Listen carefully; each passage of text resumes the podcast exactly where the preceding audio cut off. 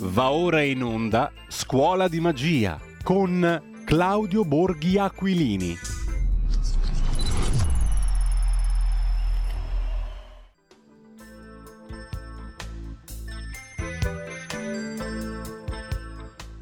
Rieccoci, come detto alla fine della rassegna stampa, la nuova puntata di Scuola di Magia con Claudio Borghi Aquilini. L'abbiamo fatta precedere da questa breve clip tratta da un passaggio della seduta eh, dedicata dalla commissione di inchiesta sulla morte di Davide Rossi all'audizione del pubblico ministero Marini, uno di coloro che fecero le indagini sulla morte di Davide Rossi. Claudio Borghi Aquilini, come sapete, oltre che della commissione bilancio, fa parte anche della commissione di indagine sulla morte di Davide Rossi e questo è stato uno dei passaggi di cui hanno parlato anche i giornali.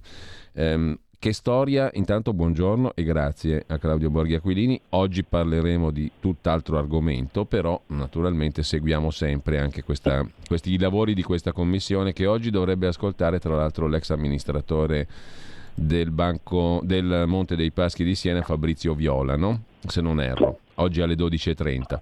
Intanto Claudio, però permettimi di farti una domanda, ma che tipo di storia ha raccontato il pubblico ministero Marini sulla ricerca di Davide Rossi della parola suicidio ad accreditare la tesi che si fosse suicidato? E poi abbiamo capito che forse non era proprio così, non ha cercato 35 volte la parola suicidio. Eh, diciamo che mm, le due audizioni in sequenza, vale a dire eh, quella di, eh, di Marini e quella della polizia postale, non hanno dato una buona impressione relativa all'intenzione o quantomeno alla buona fede eh, del PM che ovviamente eh, come voi avete diciamo, ben, ben, fatto mettendo di fianco due, eh, i due punti chiave no? diciamo così, eh, in sede di audizione ci aveva dato questa notizia, insomma, cioè, vale, vale, a dire che a suo dire Rossi cercava spasmodicamente eh, la parola suicidio sul suo computer eh, in modo tale, so, avete presente come quando uno magari ha un, uh, un, dolore strano, no? qualcosa del genere, allora spasmodicamente cerca uh, sì. quel, quel, tipo, quel, tipo, di malessere no? per cercare una specie di diagnosi che di solito se uno fa così su, su internet normalmente finisce sempre inevitabilmente al tumore, no? perché io penso che le autodiagnosi da internet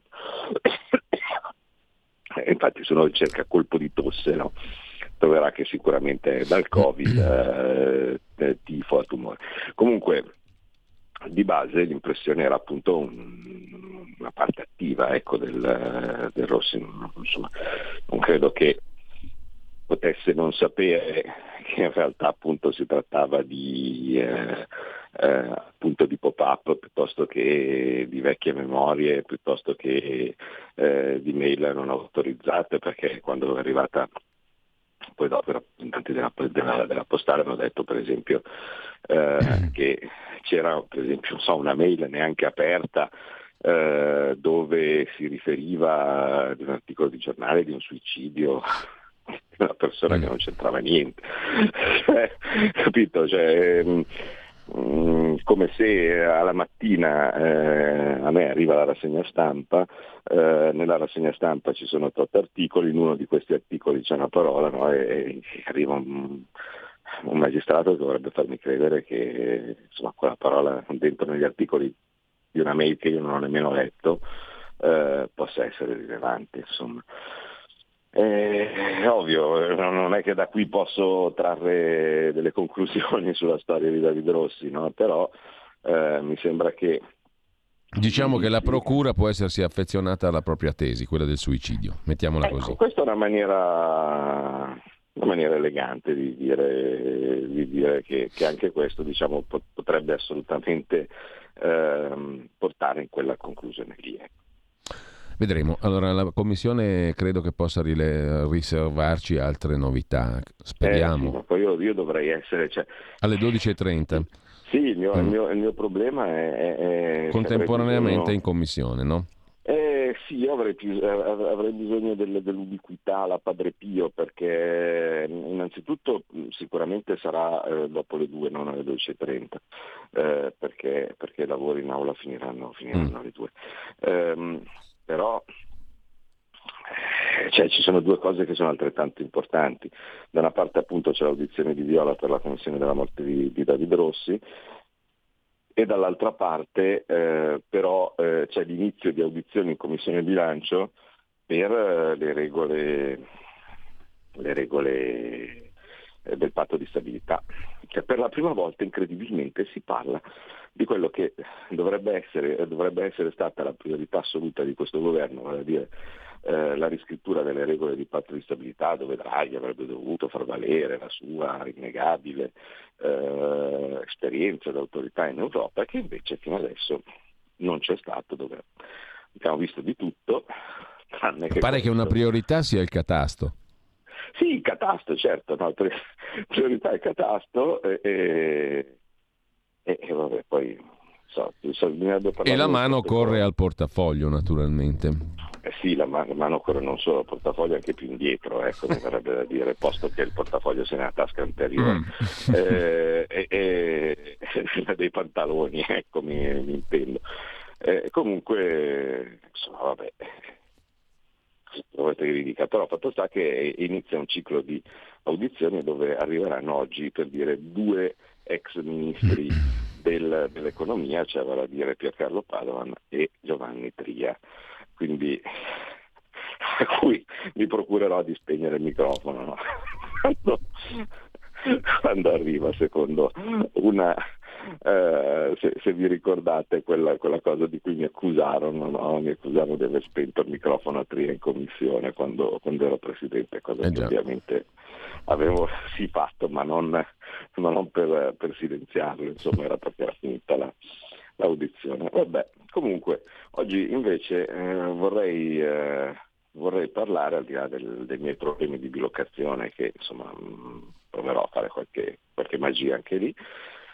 Tra l'altro, eh, vorrei... Padoan che ha pur sempre a che fare col Monte Paschi Siena, detto per inciso. Sì, che ha tentato di avere a che fare con Monte Paschi Siena, non è, non è andata benissimo.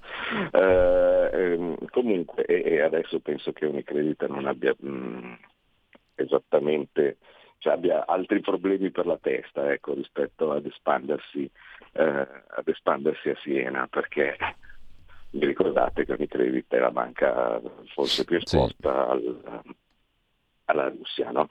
eh, e quindi insomma vabbè, diciamo che non credo che adesso eh, ripresenterebbe la sua offerta eh, o, o, la sua intenzione di, eh, di entrare in Montepaschi eh, come, come prima. Comunque, tutto questo, eh, io sinceramente parlare di un problema che in questo momento sta attanagliando probabilmente gli italiani più di qualsiasi altro, eh, vale a dire il rincaro della benzina eh, piuttosto che di, altri, sì. di altre materie prime. Perché penso che tutti abbiamo visto che in men che non si dica, eh, la, nostra, la, nostra, benzina da 1 è boh, 1,70, 1,80, insomma quello che, quello che era, è, è, veleggiata rapidamente sopra i 2 euro, in alcuni casi anche molto sopra i 2 euro. Sì. No?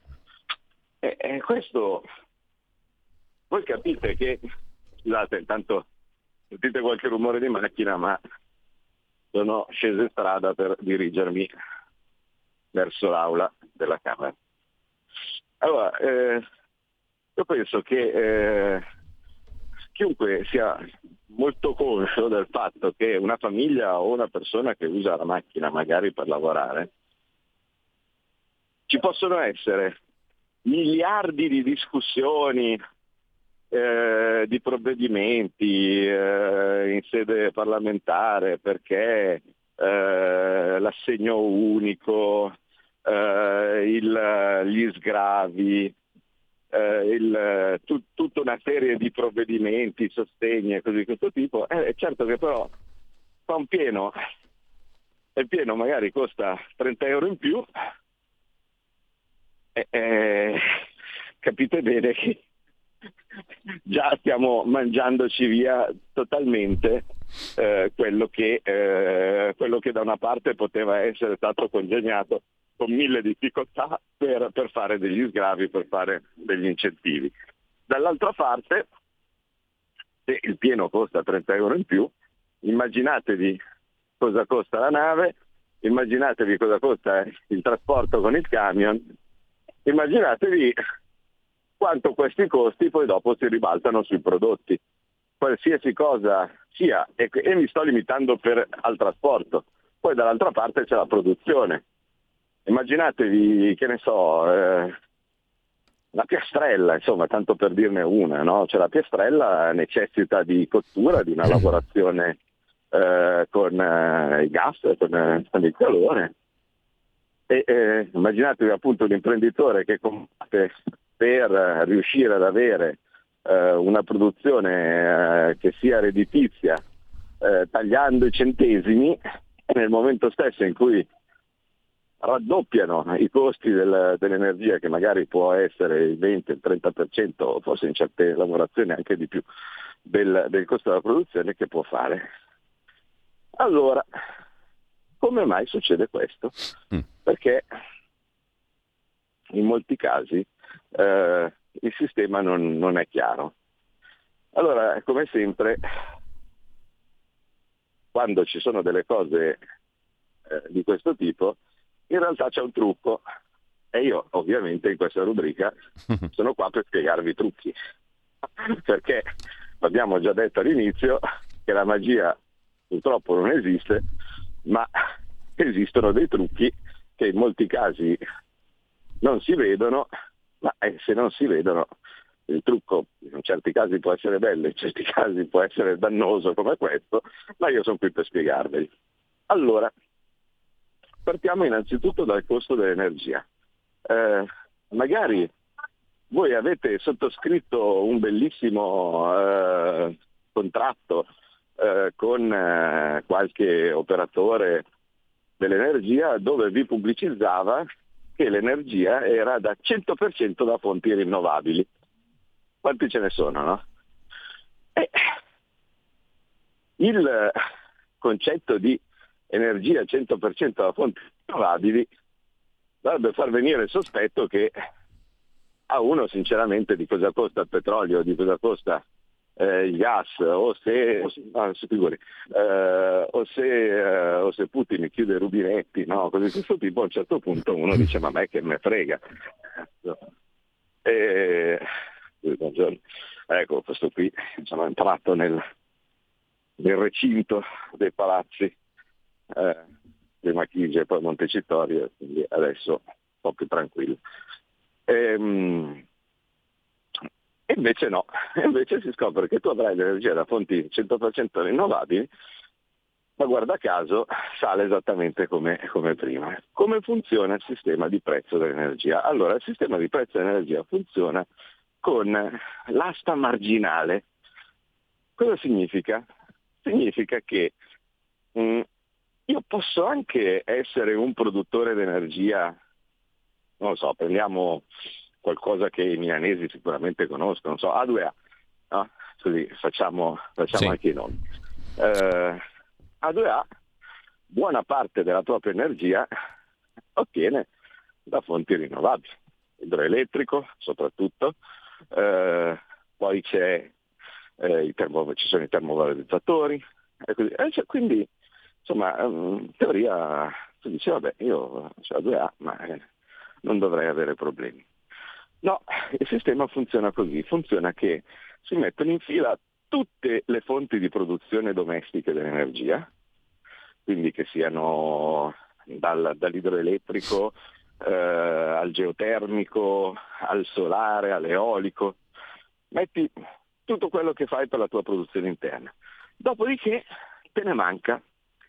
Allora, dato che te ne manca, devi andarlo a comprare sul mercato quello che manca comincerai da un fornitore eh, esterno che magari eh, ti, eh, ti, dà l'energia a un certo costo, che ne so, per esempio, eh, magari quello che arriva dalla rete francese tra i nucleari no? e similari, Dopodiché arrivi man mano a coprire quello che deve essere il tuo fabbisogno. E chi ha la rete elettrica lo sa cos'è il fabbisogno, no? perché eh, è prevedibile cosa sarà la domanda di energia no? di un, del, del, paese da un giorno all'altro. Quindi diciamo che manca un tot. No? Allora ti arriva man mano a comprare da chi la offre, insomma, tutto quello che manca per arrivare al fabbisogno, il prezzo più alto sì. pagato dopo aver essere riuscito a trovare tutto, il prezzo più alto pagato eh, per completare il fabbisogno Bene, quello è il prezzo che viene pagato da tutti. Ecco, eh, ti interrompo solo per una cosa, perché ne abbiamo parlato poco fa, qualche settimana fa, con Mario Menichella, che a questa questione dell'assurdità di questo meccanismo ha dedicato tra l'altro un saggio su fondazioneium.it, il sito del professor Ricolfi. Uh, apro solo una parentesi a beneficio di chi non ci avesse ascoltato, può ripescare la trasmissione. Chiudo parentesi e ti lascio subito la parola, perché in effetti questa è una cosa che non ha, che non ha senso apparentemente, anzi non ce l'ha proprio, no? Ma eh, non, se devo essere sincero io sono un po' più Uh, un po' più possibilista, comunque vabbè, mi fa piacere che innanzitutto mi viene confermato in modo così autorevole no, quello che vi sto dicendo, no? perché uno potrebbe avere il sospetto che il mago vi racconta il trucco, ma che in realtà sia un ciarlatano, no? Invece sono eh, contento di sapere che eh, quello che vi dico è già stato confermato. E, eh, poi e, ti interrompo per un'altra cosa, Claudio, poi ti lascio subito la parola, ma a beneficio... No, ecco, intanto, parla per due minuti, perché io adesso devo entrare alla Camera e devo far vedere il maledetto Green Pass. No, se tu mi ascolti, mm, io stavo dando un'occhiata mentre tu parlavi eh, a proposito di A2A, che è mh, mm, l'erede della per me gloriosa AEM di Milano, azienda energetica municipale, la quale è stata poi fusa, portata in borsa, è diventata un'altra roba. Allora, la A2A, che è il mio fornitore di elettricità e di gas a Milano, mi manda una bolletta elettrica che era uno standard, va bene, è cresciuta nel tempo, anche nel corso del 2021 è cresciuta comunque. Comunque, prendiamo come riferimento gli ultimi due bimestri. La bolletta del 5 di gennaio sui bimestri precedenti vanno di due mesi e mezzo in due mesi e mezzo, sostanzialmente era di 63 euro elettricità. Eh? Sto parlando dell'elettricità. La bolletta attuale è raddoppiata, 130 euro. Mm? Mm, io vorrei capire perché. Tante cose avrei voluto capire su tante bollette anche del passato della A2A che non ho capito, perché sono rimasto 5 anni con una raccomandata pendente per farmi spiegare un improvviso aumento di bollette pazze che ho avuto a botta per 3-4 anni. Ma poi alla fine ho dovuto pagare per non, per, per, nel lockdown ho pagato per non continuare a subire abbassamenti di tensione, chiamare l'ufficio come mi dice ci aveva ragione lei, però non possiamo fare a... insomma, tutto un casino che alla fine ho tagliato corto, ho detto pago ingiustamente, ho pagato ingiustamente senza avere una risposta. Però questo fa parte di un altro capitolo dei rapporti tra cittadini e fornitori dei cosiddetti servizi essenziali, eh, no? Perché dal 97 in avanti... In aula, quindi scusate il eh. rumore, ma... Benissimo, eh, però mi, mi, devi spiegare, visto che tu sei il re dei maghi e che, che, ti intendi di magie, per quale cavolo di motivo la mia bolletta milanese dell'elettricità è raddoppiata negli ultimi due bimestri, dall'ultima bolletta a quella che ho oggi, dalla precedente a quella di oggi, da 60 a 130 euro. Perché? Eh, appunto per questo, cioè quello che vi stavo dicendo, perché il sistema di pagamento dell'energia, essendo che è marginale, se anche l'elettricità prodotta da ADA fosse esattamente uguale come costo mm. rispetto, rispetto, a prima. Sì, perché io ho consumato esattamente più o meno come prima, non è che ho tirato in casa non 800 solo. profughi.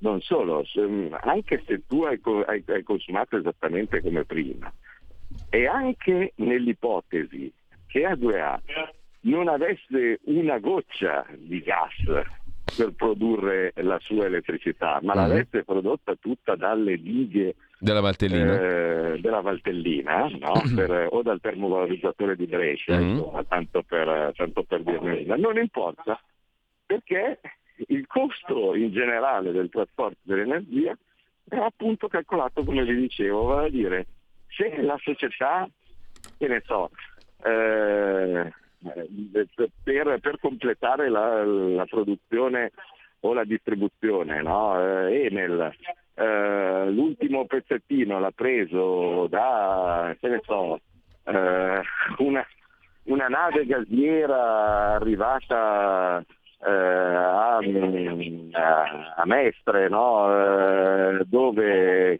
quella nave gasiera che ha fatto il giro di mezzo giro del mondo e quindi costa tantissimo no? quel gas che, che è arrivato col, col gas liquido. Grazie alle consulenze di D'Alema o di Renzi magari magari anche grazie a quello, quel, quel, quel prezzo eh, finale è il prezzo che viene pagato da tutti.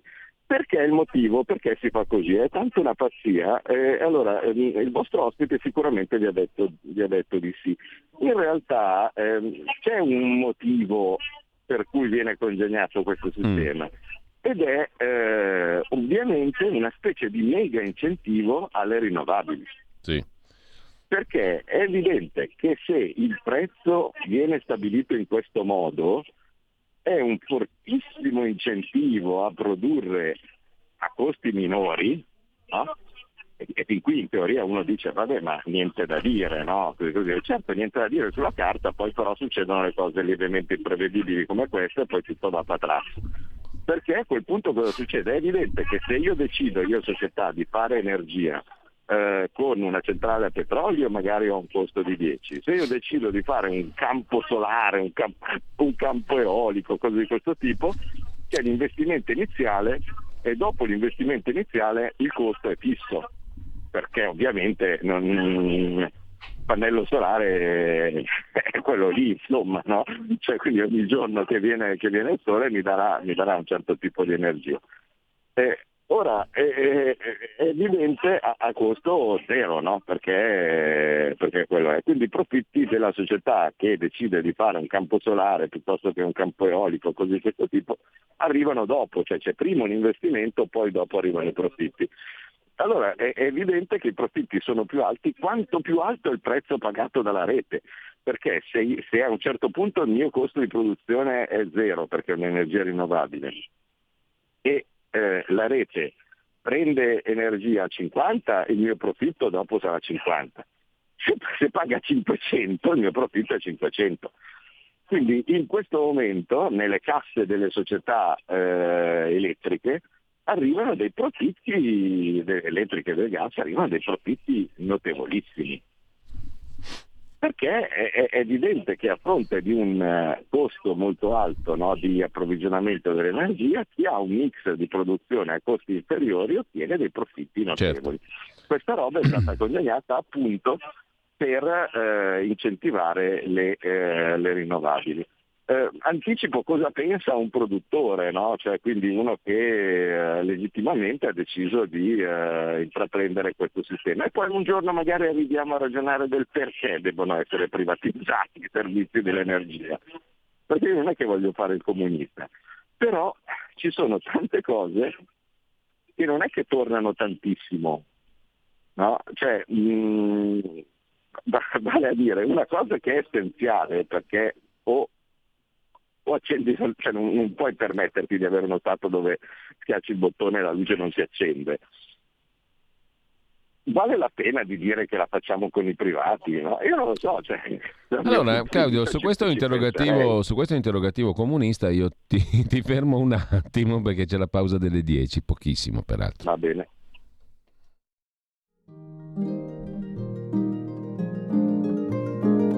Cari ascoltatori, vi ricordiamo che l'angolo della musica classica, condotto in studio da Auretta Pierotti Cei, cambia orario. Andrà in diretta ogni sabato a partire dalle 13. Appuntamento con la grande musica.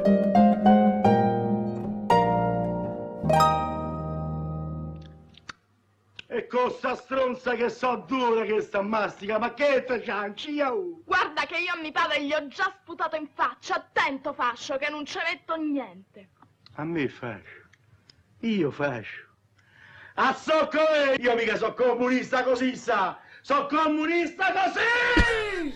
Ci stava per alleggerire un pochino il discorso, ma non c'è niente di leggero nelle bollette e nel, e nel rincaro della benzina, che poi è un altro capitolo. Mm, io mi sono fatto una domanda stupida su quell'altro capitolo lì, non per interromperti, ma per buttarla in un'altra questione, ma tutto sto rincaro della benzina, del gasolio negli ultimi giorni, è legittimo? È dovuto... Mm, io nella mia ignoranza pensavo che le scorte le avessero fatte prima per la benzina che c'è in giro adesso però magari è una stupidaggine colossale quella che sto dicendo.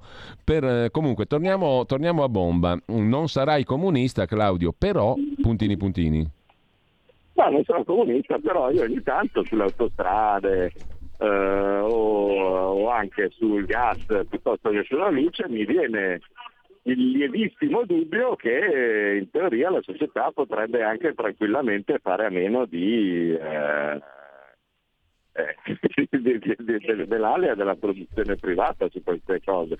Cioè, con tutta la sacralità che ho io per, per, l'attività, per l'attività, privata, però insomma ehm, mi verrebbe da dire che l'approvvigionamento energetico dovrebbe essere questione statale. Eh, cosa succede quando è questione statale? Beh, per esempio eh, un paese se ne può sbattere cioè, vale a dire prende cos'è il suo costo medio no, di utilizzo dell'energia non dovendo preoccuparsi di extra profitti eh, prende e il suo costo medio dell'energia viene dato ai, eh, ai consumatori. In certi casi, quando ci sono delle finte privatizzazioni, no, eh, come per esempio in Francia dove il principale operatore no, è pur sempre controllato dallo Stato, vale a dire EDF, Che cosa succede? La Francia, in questo momento i francesi se ne battono le balle, come si suol dire, dei rialzi del, dell'energia. Per un motivo semplice, perché c'è una legge fatta nell'ottobre dell'anno scorso dove si dice che le bollette non possono crescere più del 4% rispetto all'anno precedente. Quindi in questo momento i francesi stanno pagando quello che hanno pagato l'anno scorso più 4% e gli basterebbe consumare il 4% in più per pagare esattamente quello che hanno pagato l'anno scorso. E quindi significa minima accortezza, cioè evitare di lasciare accese le luci di notte, no? o tante cose che noi magari eh, allegramente facciamo. E, e, i soldi che mancano dove, dove arrivano? Beh, eh, EDF, eh, quindi società di distribuzione e di produzione delle, dell'energia, Electricité de France, eh, magari importa anche lei eh, parte di energia da parte, da parte, dell'estero, ma in ogni caso ottiene eh, il, il, pagamento eh, eh, che, che, che, riceve dai, dagli utenti non può crescere più del 4%. Se eventualmente dimostra di aver, di aver ottenuto un danno no, di questo tipo, a quel punto lo Stato poi risarcisce la società. Non mi sembra incredibile no? come, eh, come, come, come, meccanismo, ecco, eh, diciamo, diciamo, così. Eh, tanto vedete questo verde rosso qua che sentite è eh, tipico, il tipico sottofondo d'aula, no? quando c'è il capogruppo che dice, eh, che dice cosa votare. E quindi io che sinceramente non so di che cosa, al momento confesso di che cosa eh, stia parlando l'emendamento che è in votazione in questo momento, seguo le istruzioni del gruppo no, che dice che noi dobbiamo votare verde e quindi sto votando verde. Questo per smitizzare mm. Tante votazioni, no, perché in certi casi eh, uno dice ecco guarda cosa hai votato, che eh, eh, sì, hai seguito tu il provvedimento sai sempre bene che cosa stai votando, dato che ci sono 14 commissioni, tu lavori in una, quello che viene fatto nelle altre 13, tu ti fidi dei suoi colleghi che hanno lavorato nelle altre 13 e voti quello che ti dice. Vabbè, comunque, a margine di questo, eh, arriviamo a un altro problemino, no? poi dopo mi dici tu se ci sono le telefonate o... Eh... Le apriamo, le apriamo subito le telefonate, ce n'è già una in attesa, però prego Claudio. Ok, eh, cosa, cosa, origina poi questo sistema, indipendentemente dalla maniera con cui è stato congegnato? Eh, allora, eh, noi abbiamo parlato tante volte dell'inflazione, no? Io vi ho sempre parlato dell'inflazione come una cosa tendenzialmente positiva, perché io mi riferivo ovviamente all'inflazione da domanda, vale a dire il motivo principale per cui ci può essere inflazione è eh, nel momento stesso in cui eh, la gente ha sufficiente denaro, c'è così poca disoccupazione che i prodotti spariscono dagli scaffali, perché la gente ha soldi, allora a quel punto il negoziante aumenta i prezzi. No? Questa è la cosiddetta inflazione da domanda, per intendersi anni 80.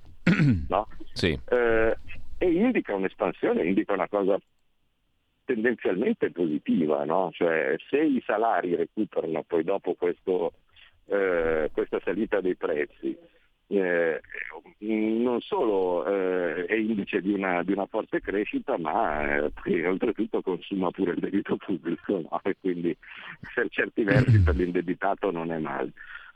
Cosa succede invece se eh, a un certo punto in Italia eh, arrivavano determinati beni, questi beni eh, non arrivano più perché eh, c'è una distruzione del commercio internazionale o c'è un embargo come, o una guerra in questo caso, allora eh, a un certo punto è un problema di offerta, vale a dire arriva sul mercato meno cose di quelle che vengono comprate anche da persone povere.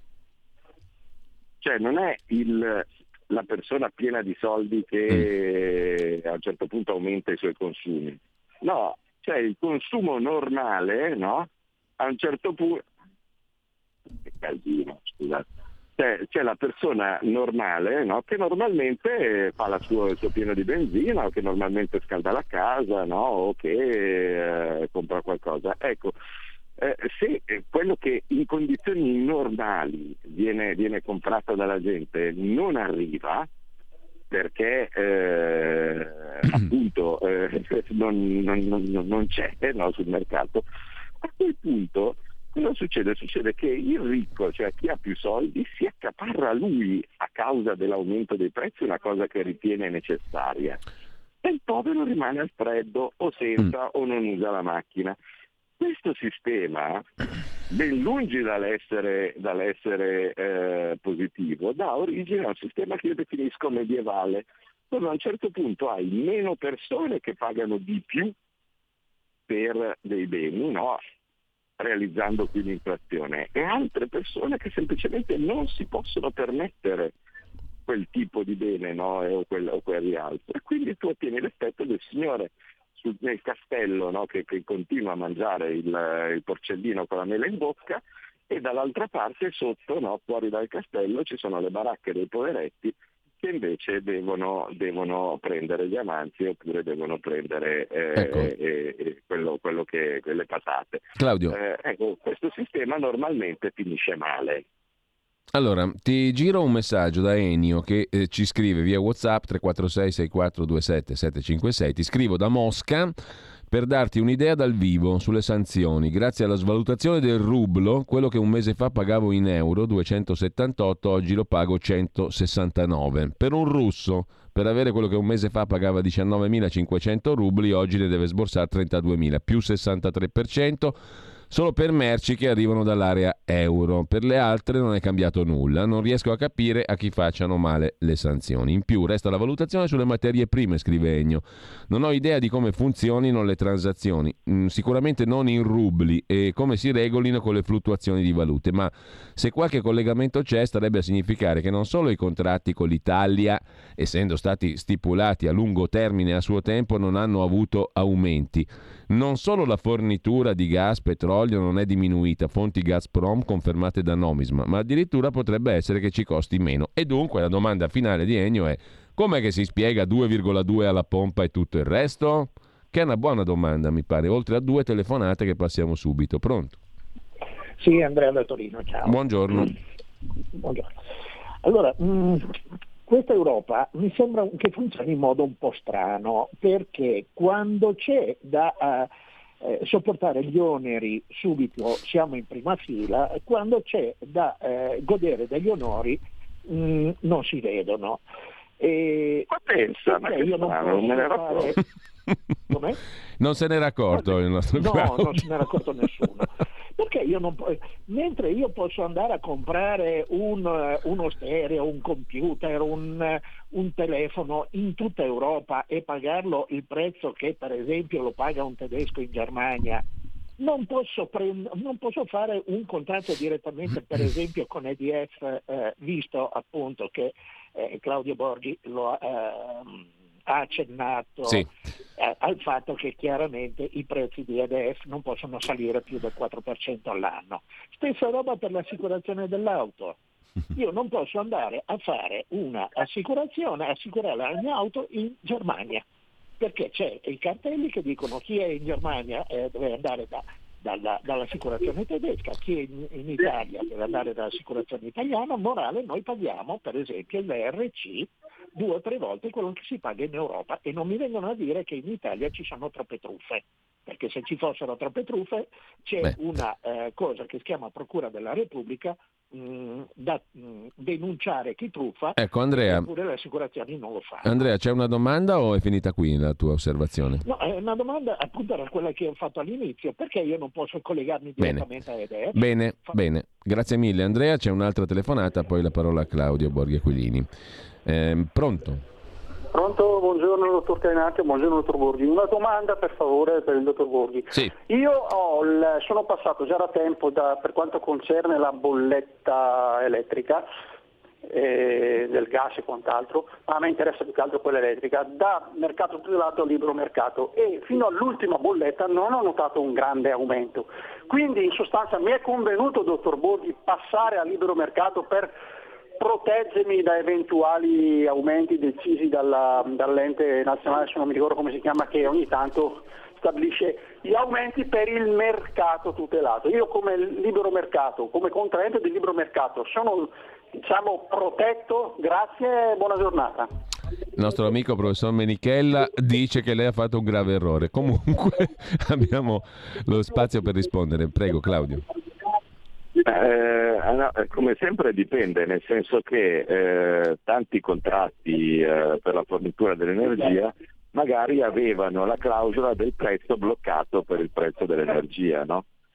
Eh, e in questo caso ovviamente il, eh, l'utente che aveva scelto all'epoca eh, il, il, prezzo bloccato per due anni per, per il prezzo dell'energia, no? qualcosa del genere, ovviamente ha fatto una buona scelta.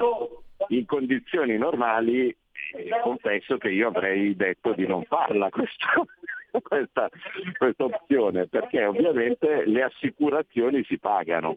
Mm. No? Cioè il fatto di avere prezzo bloccato no, del prezzo dell'energia eh, non significa che eh, è, eh, è, un benefattore no, la, la, società, significa che probabilmente se il prezzo dell'energia in quel momento era, sparo una cifra a caso, 50, te l'avrebbero fatta pagare 70 a prezzo bloccato. Questa cosa cosa significava? Significava che se il prezzo stava lì tu spendevi di più rispetto a quello che sarebbe stato normale. Se il prezzo fosse sceso tu spendevi molto di più rispetto a quello, a quello, normale, è ovvio che però nel caso come in questo dove il prezzo sale tu hai fatto bene eh, e quindi ci può essere mh, alcune forme contrattuali tali per cui avendo le scelte, eh, sebbene in condizioni normali si paga sempre tendenzialmente di più rispetto al sistema di maggior tutela, eh, dall'altra parte puoi aver imbroccato in qualche caso l'opzione giusta, succede.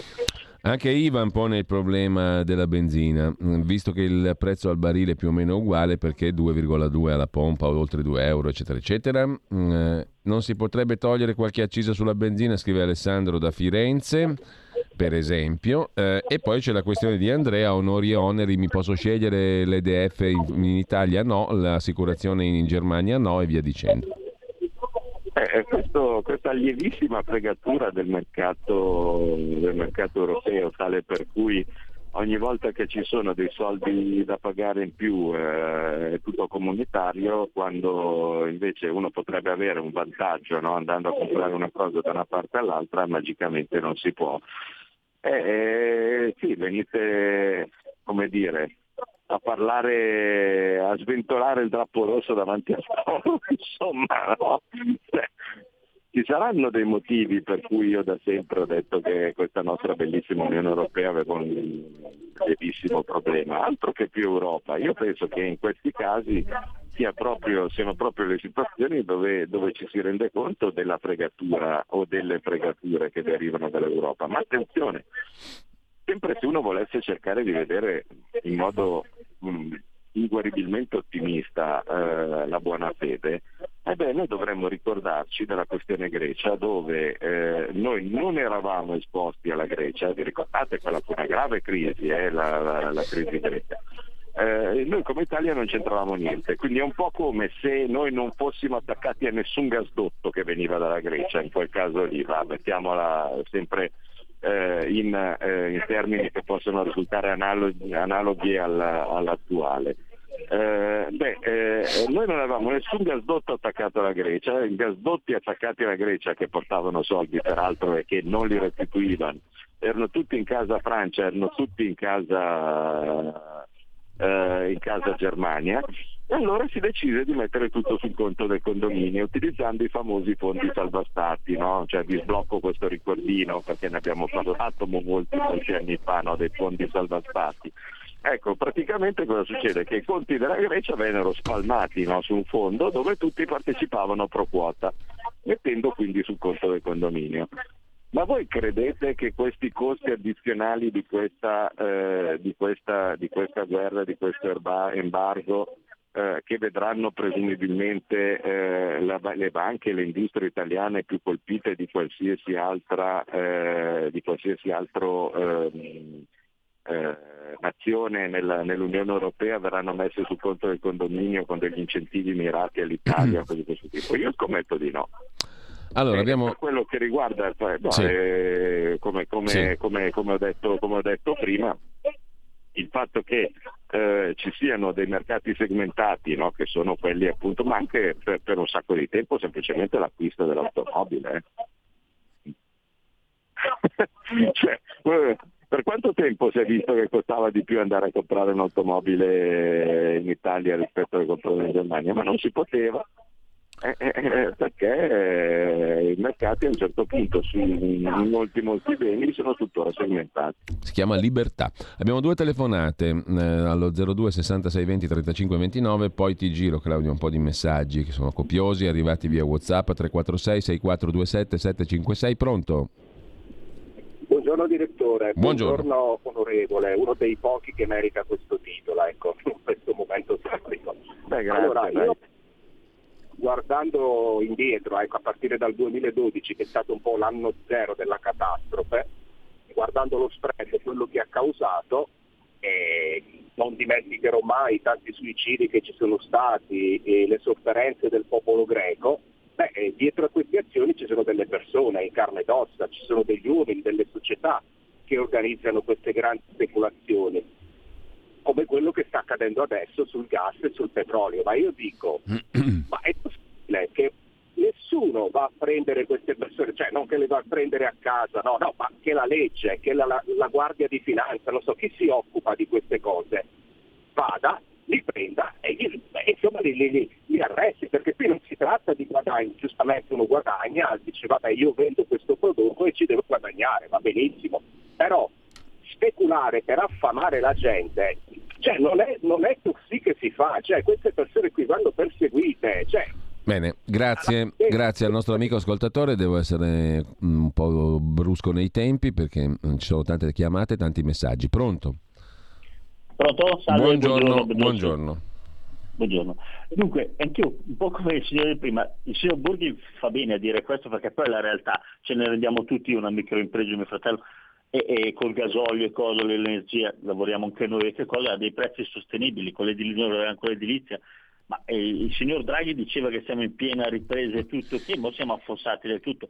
Ma questo lo sappiamo tutti, ma al governo è possibile che non si possa far presente questo? Perché a me mi sembra che eh, tutti scollegati dalla realtà, cioè qui stiamo chiudendo tutti, tirano fuori tutti i soldi giustamente, per l'amor di Dio per l'Ucraina aiutare tutti e cose, ma noi non ce la facciamo più, adesso ma te fa il commercialista ancora che al 16 c'è da pagare ancora, l'altro mese ancora non abbiamo fatto niente, ma questo, come facciamo ad andare avanti? Cioè noi qui non ci bombardano, ma qua rimanere senza soldi vuol dire che non abbiamo da mangiare, gente, cioè cosa facciamo? È meglio fermarsi e chiedere il reddito di cittadinanza, almeno quello lo prendiamo, cioè cosa facciamo? Io non lo so, possibile che non, non c'è verso di parlare al governo ma in maniera seria, Io, scusatemi ma non ho idea, non capisco. Boh, allora, il signor Draghi e il senso di realtà. Le parole di questo nostro ascoltatore credo che siano chiarissime. Così come un altro ascoltatore ci scrive via WhatsApp: in questa Italia del codice a barre, negli ultimi due anni abbiamo visto di tutto e di più, è stato tutto possibile.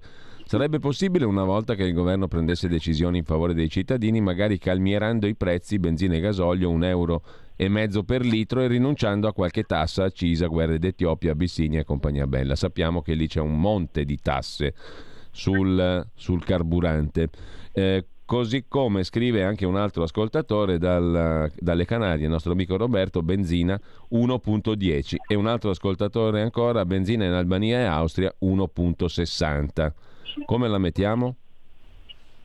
Beh, eh, allora, sulle Canarie il sistema è abbastanza semplice, lì è un sistema di Portofranco, eh, cosa significa? Significa che a causa del, diciamo, della posizione disagiata, va? Mettiamola, mettiamola, così, perché si tratta di isole, eh, so che a un certo punto sembra strano dire che Tenerife è una zona disagiata, no? eh, ma eh, al di là del fatto che sia un bellissimo posto dove eventualmente fare vacanza, ma è indubbio che il residente, no, e ce ne sono tanti che abitano, che abitano alle Canarie. È in mezzo all'oceano. Eh, il residente è in mezzo all'oceano e quindi bisogna portargli tutto. No? Eh, e, e, e, quindi eh, allora uno dei vantaggi diciamo così, della posizione disagiata è che per esempio non si pagano tasse sulla benzina perché non, non, arrivano, non passano per eh, normalmente i luoghi dove vengono le petroliere, diciamo così, non passano per, per i luoghi dove normalmente vengono eh,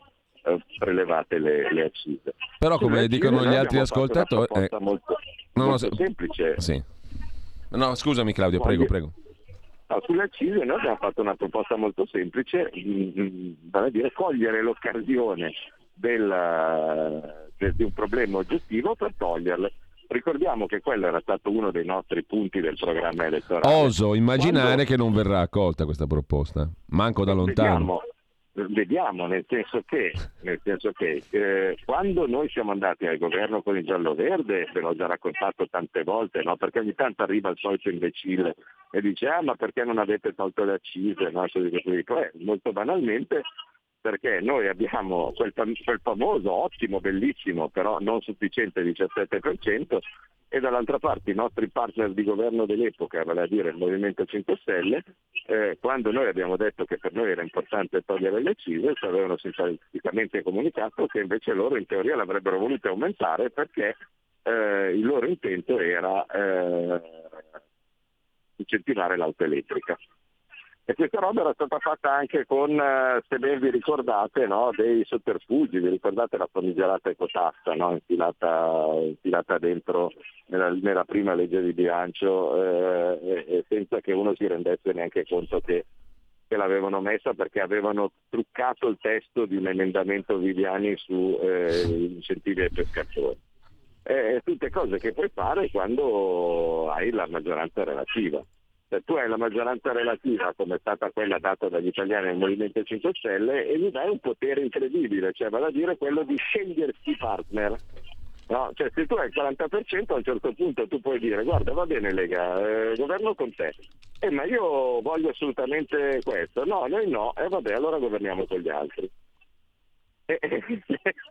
cosa che invece tu non hai il lusso di poter fare, no? perché eh, ovviamente non, non, non, riesci a mettere assieme sufficienti cose per mettere in minoranza un partito che ha quasi il 40% dei punti.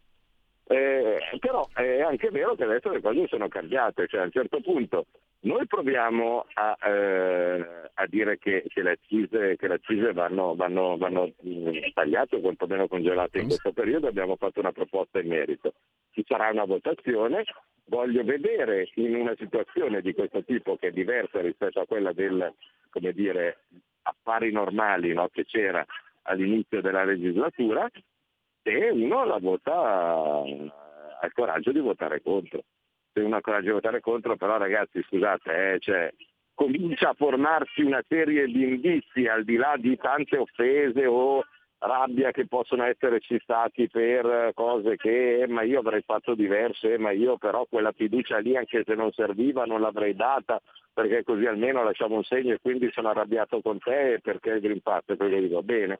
Però insomma eh, un po' di indizi su cosa eh, ci attenderà alla, dopo prossime, la prossima tornata elettorale, cioè vale a dire chi vuole mettere le tasse sulla casa e chi le vuole togliere, chi vuole togliere le accise e chi le vuole mettere, a quel punto comincia a delinearsi. Ecco, allora a quel punto anch'io mi metto a parlare da elettore, no, che ogni tanto legittimamente posso avere dei dubbi dicendo eh, ma scusate, ma se c'è il governo di unità nazionale perché io dovrei votare te rispetto a un altro? Beh, almeno si sta facendo chiarezza ecco, su, su, alcune cose, su alcuni utenti, eh, dal catastro alle accise, vediamo, vediamo che, che, che, cosa, che cosa fare.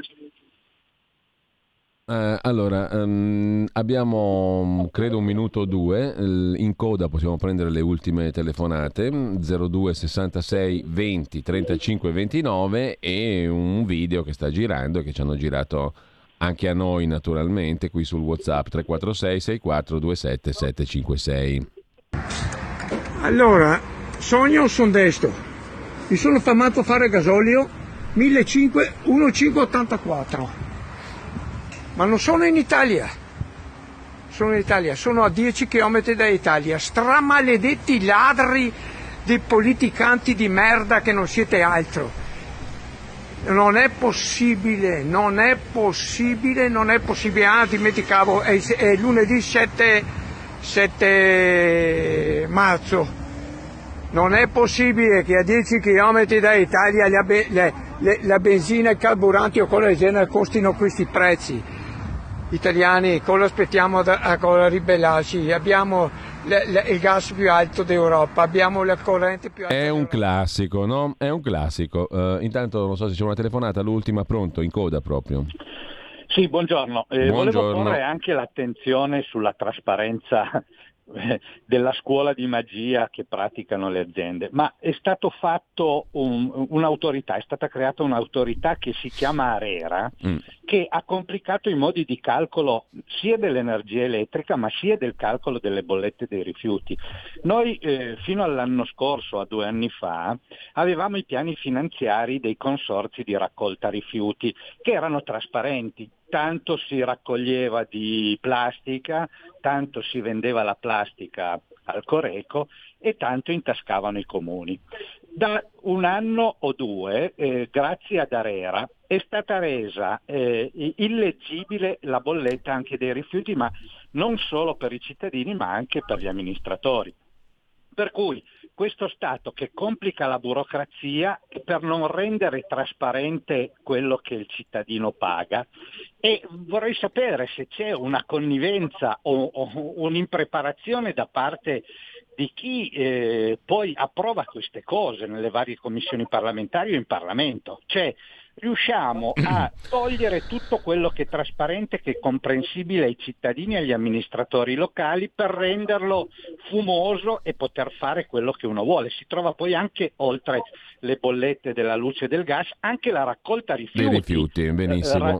Allora, grazie al nostro ascoltatore, ma abbiamo veramente 30 secondi, 40 per chiudere. Sul tema bollette avremo tante belle cose da fare e anche molto redditizie, diciamo, per la classe politica, per evitare le invettive tipo quelle che abbiamo sentito prima, no? Ma sì, sì, infatti, eh, proposta più semplice di questa, no? uno, a un certo punto uno dice, guarda, eh, per le bollette un sistema di tipo francese e per eh, la benzina eh, tagliare le accise. Via l'Etiopia e l'Eritrea e, e tanti saluti. Eh, a quel punto saremo, saremo a posto, però è ovvio che ci vogliono tanti soldi per volerci tanti soldi bisogna fare lo scostamento di bilancio. Noi lo stiamo chiedendo da molto tempo, da molto tempo.